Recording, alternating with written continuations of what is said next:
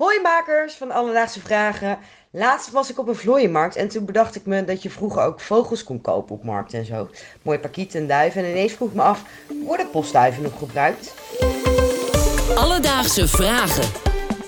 NPO Radio 1. BNN Vara. Podcast. Met Merel Wielaert en Ilan Hoekstra. Ja, dankjewel Katja uit Den Bosch voor jouw schitterende vraag.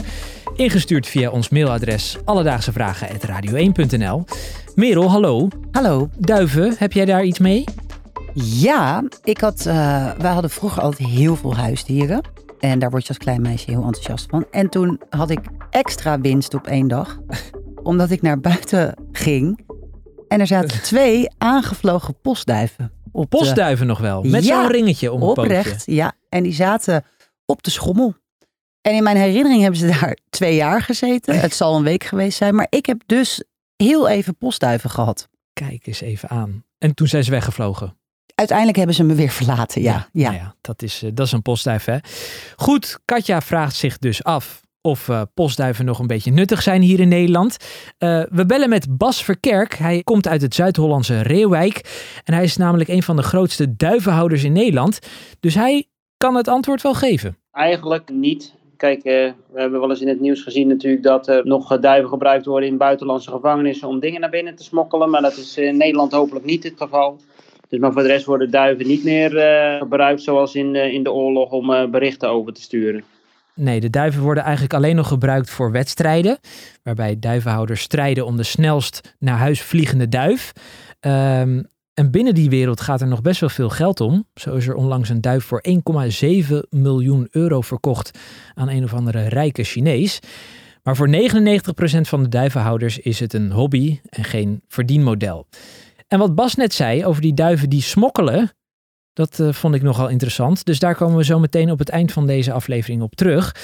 Maar zoals hij ook zei, werden er wel in de oorlog, in de Tweede Wereldoorlog, duiven gebruikt. Esther van Zonsbeek die heeft een klein oorlogsmuseumpje in Gelderland.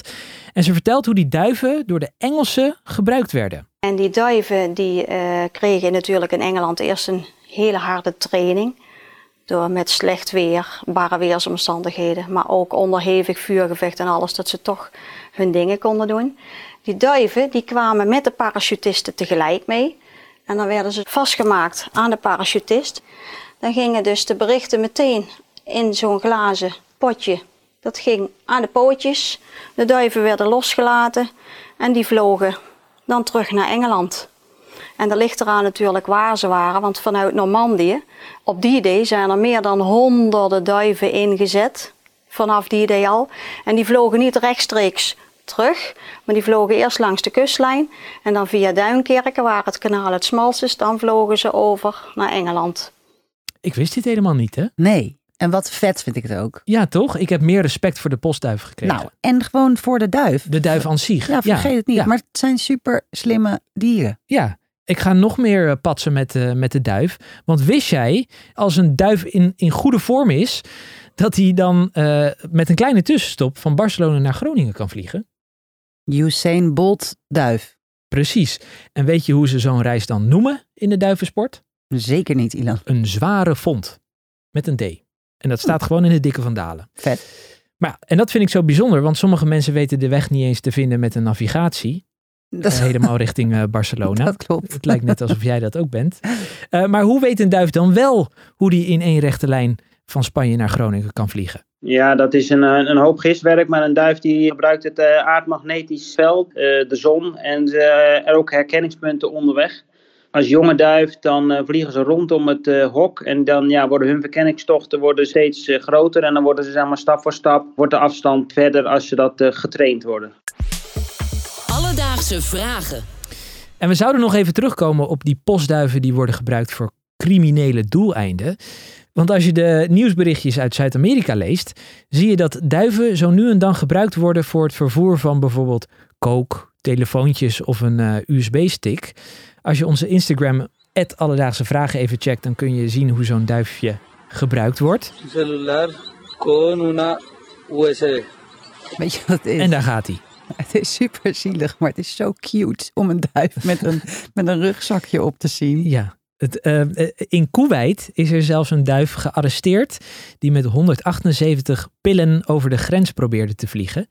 En nu wil ik eh, eigenlijk niemand op gedachten brengen, maar dit zou natuurlijk overal ter wereld kunnen op deze Nou. manier. Dus ik vroeg me dan eigenlijk af, zou bijvoorbeeld Taggi, die in de zwaar bewaakte gevangenis zit, ook gebruik maken van zo'n postduif? Want we hebben vorige week gelezen dat hij in de gevangenis contact heeft met de buitenwereld. Maar hoe dan? Corrupte bewakers of een postduif? Nou, dat, dat lijkt me niet, want dan zouden er dus eh, duiven gehouden moeten worden in de, in de gevangenis. En dan van eh, een duif dan weer naar buiten smokkelen en dan met, eh, met hun waar zeg maar weer naar de gevangenis toe vliegen. Dus ik mag hopen dat dat niet kan. Dat lijkt me in Nederland een onmogelijkheid. Dus, Katja, worden duiven nog gebruikt in Nederland? Nou, nee. Eh, alleen nog eigenlijk door hobbyisten. En in het buitenland zo af en toe nog voor criminele activiteiten.